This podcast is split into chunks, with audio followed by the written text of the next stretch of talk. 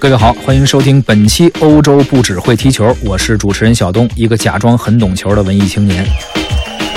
今天我们要聊的这支球队，它所属的国家，直到1993年才成为独立的国家，在世界足坛占有一席之地，却算不上绝对的主流。有人说这是一个神秘的国度，有人说它凝聚着一个民族的爱与忠诚。很多人因为这个国家的首都而认识这个国家，比如尼采曾经说过：“当我想以一个词来表达音乐的时候，我会想到维也纳；而当我想以一个词来表达神秘的时候，就会想到这里。”当然了，咱们中国人也有人说过，比如方文山，方文山老师就曾经说过这么一句：“我站在布拉格黄昏的广场，在许愿池投下了希望。”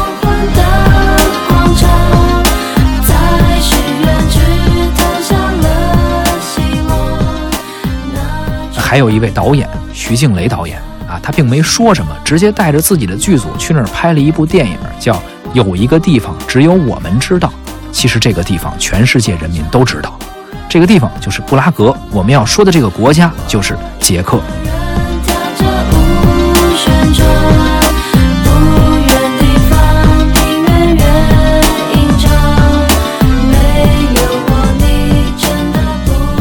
世界杯成绩一般啊，少有进入决赛的表现。但是欧洲赛场成绩还算不错，这是历史上捷克队给人留下的印象。特别是一九九三年独立之后，一次不落的进入到了欧洲杯的决赛圈，也进过四强八强啊，甚至说在一九九六年的时候还得过欧洲的亚军。再往远了看，当时呢他们还叫捷克斯洛伐克队，得过一九三四年和一九六二年两次世界杯的亚军。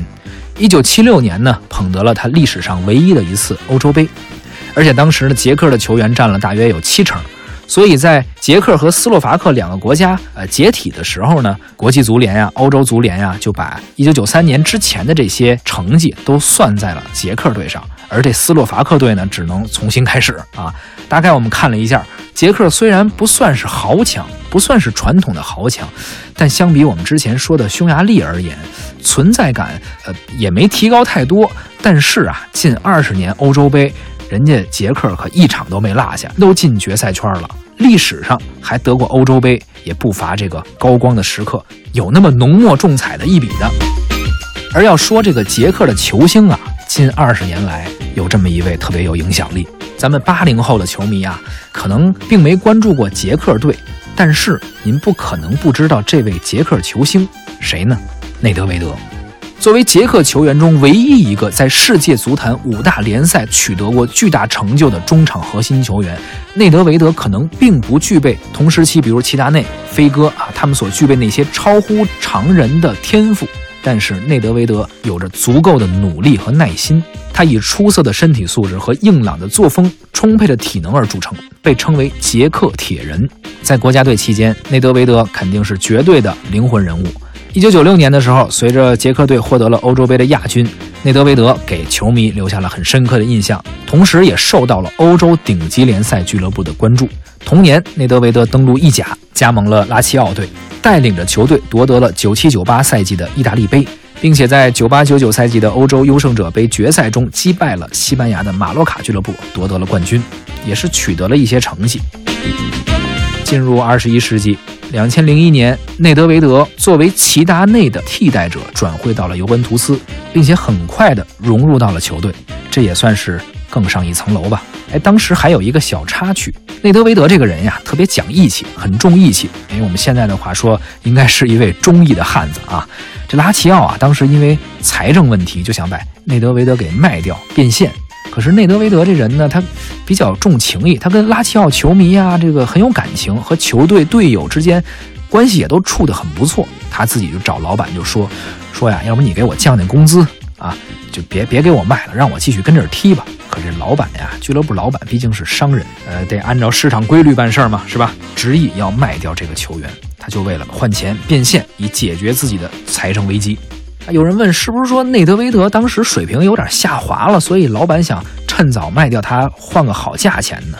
这还真没有啊！不仅没下滑，而且是越踢越好。他代表尤文图斯五年四夺联赛冠军，所以呢，足球方面的业务咱们是不用怀疑他的。而内德维德之所以受到球迷的喜爱啊，除了对球队的贡献以外，他的为人人品特别好，这也是一个重要的因素。两千零六年的时候，当时内德维德效力的这个尤文图斯队，因为一些种种原因吧，犯了一些错误，就被罚降级了，去到二级联赛了。很多大牌球员为了维持自己的状态，保持自己的身价，选择离开这个球队，这就属于是有福能同享，有难不能同当啊。但是内德维德，即便是在这样困难的情况下，依旧选择留下，他愿意和队友一同坚守。并且最终也重返意甲赛场，熬过了那一段最艰难的岁月。这是事业方面，在生活上，内德维德呢也是一个不折不扣的好男人。哎，你从来不会说看到什么花边新闻呀和一些绯闻八卦呀，你看不到内德维德的名字。业余时间不踢球了，人就全心全意的陪妻子，哎，陪孩子。退役的时候，他还写了一个声明，说自己退役之后，我要把我所有的时间献给我的家庭，陪伴我的夫人和孩子。在这位捷克铁人的身上啊，我们看到了一个集爱与忠诚于一身的男人的形象。说完足球啊，咱们照例聊聊艺术。说到捷克，你会想到哪位艺术家啊？以及他的哪部作品啊？有人说我会想到米兰昆德拉啊，说到生命不能承受之轻；有人会想到米罗斯福尔曼，还有他的电影《飞越疯人院》；有人呢也会说，我看过这个动画片《鼹鼠的故事》，这不就是捷克的动画片吗？引进到咱们中国。而要说到音乐，咱们必须提到两个非常有代表性的捷克民族乐派的作曲家斯梅塔纳和德沃夏克。呃，在之前节目中啊，我们说浪漫主义的时候，说肖邦、李斯特以及他们创作的充满民族情怀的家国情怀的这些钢琴作品，其实从那个时候起，以祖国呀、家乡啊为题材进行的音乐创作，已经开始有这个苗头了。李斯特和肖邦就尝试着这种具有炽热的爱国感情的浓郁的民族风格的音乐创作，也成为了民族乐派的一个先驱啊先行者。但是真正将民族乐派推向鼎盛的，能够称为民族乐派代表人物的啊，无论说你怎么排序、怎么划分，捷克这两位作曲家斯梅塔纳和德沃夏克都不会被遗漏，怎么排都得有他们的名儿。可能有些朋友并不了解啊，说这民族乐派怎么回事儿？呃，为什么说大家都开始突然间热衷于以祖国呀和这个民族情怀为主题创作音乐？咱们简单说一下，十九世纪中后期是欧洲民主运动空前高涨的这么一个时期。当时啊，各国人民的民族意识和民主意识逐渐开始觉醒了。艺术家呢，在这个时候肯定不能落后，他们心中有着强烈的一种渴望。就想摆脱掉外国文化的统治，能够建立本国的民族的文化。其实这个也不难理解啊，谁都不希望说总是寄人篱下，活在其他民族文化的阴影之中，都希望能够将自己本民族的文化进行复兴。于是，这些民族乐派的作曲家就会以本民族的历史啊和人民生活为题材，创作一些具有强烈爱国主义精神和浓厚民族情感的作品。同时呢，大量运用民族民间音乐的素材，呃，具有鲜明的民族风格。而我们所说的这个捷克作曲家德沃夏克斯梅塔纳，就是这一时期的代表性的人物。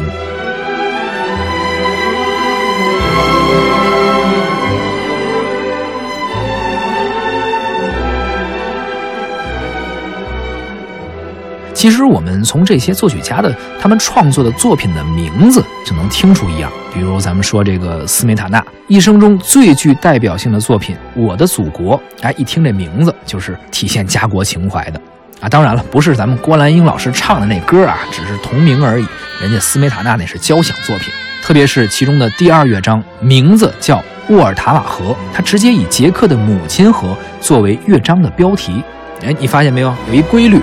写祖国的歌啊，基本上都要带上一条大河。郭兰英老师那歌词第一句啥来的？一条大河波浪宽，对吧？啊，这个斯梅塔纳的《我的祖国》里边第二乐章就叫沃尔塔瓦河嘛，捷克的母亲河。不过这个扯远了，咱们呢还是接着聊斯梅塔纳和他的祖国捷克。现在咱们听到的就是第二乐章沃尔塔瓦河。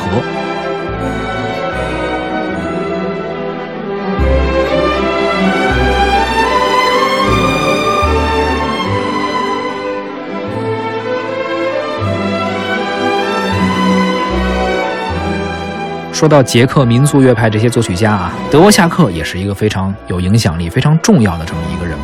他的作品《自新大陆》也是透出了浓浓的乡情。这德沃夏克呢，曾经在美国担任一个音乐学院的校长，在这个期间呢，他身处异乡，思乡心切，这个情感非常，你说痛苦啊，还是孤独啊，就是比较复杂的这么一个情感的交织的过程。在这样的一个情况下，他写出了《自新大陆》这个作品，写出了这样的旋律，其中既有对美国的一个印象，也有对他故乡的思念之情。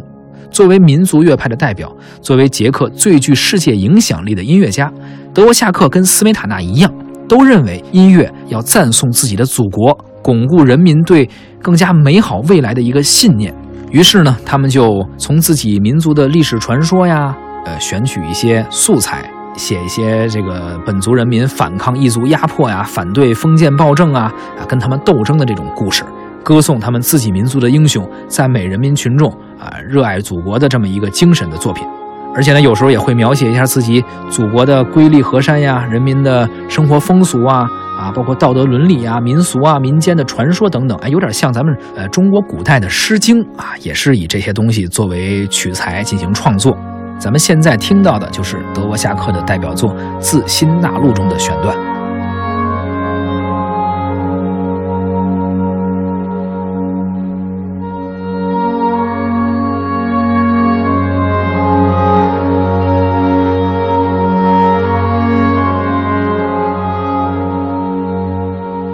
一个顽强自信的民族，一个充满爱和故事的国度，神秘而遥远，就如同世界版图上一抹非常独特的颜色。你说捷克遥远，其实呢，它也不远。二零一五年的九月，咱们北京到布拉格的首条直飞航线就开通了。这个国家，这个城市，值得我们来一场说走就走的旅行，去看看布拉格，去看看沃尔塔瓦河。今天节目呢差不多了，呃，如果有哪个旅游公司专门做这个布拉格这趟线的啊，可以跟我们台联系，咱们可以把捷克深度往下聊。我是小东，一个假装很懂球的文艺青年，咱们今天聊到这儿，下期再会。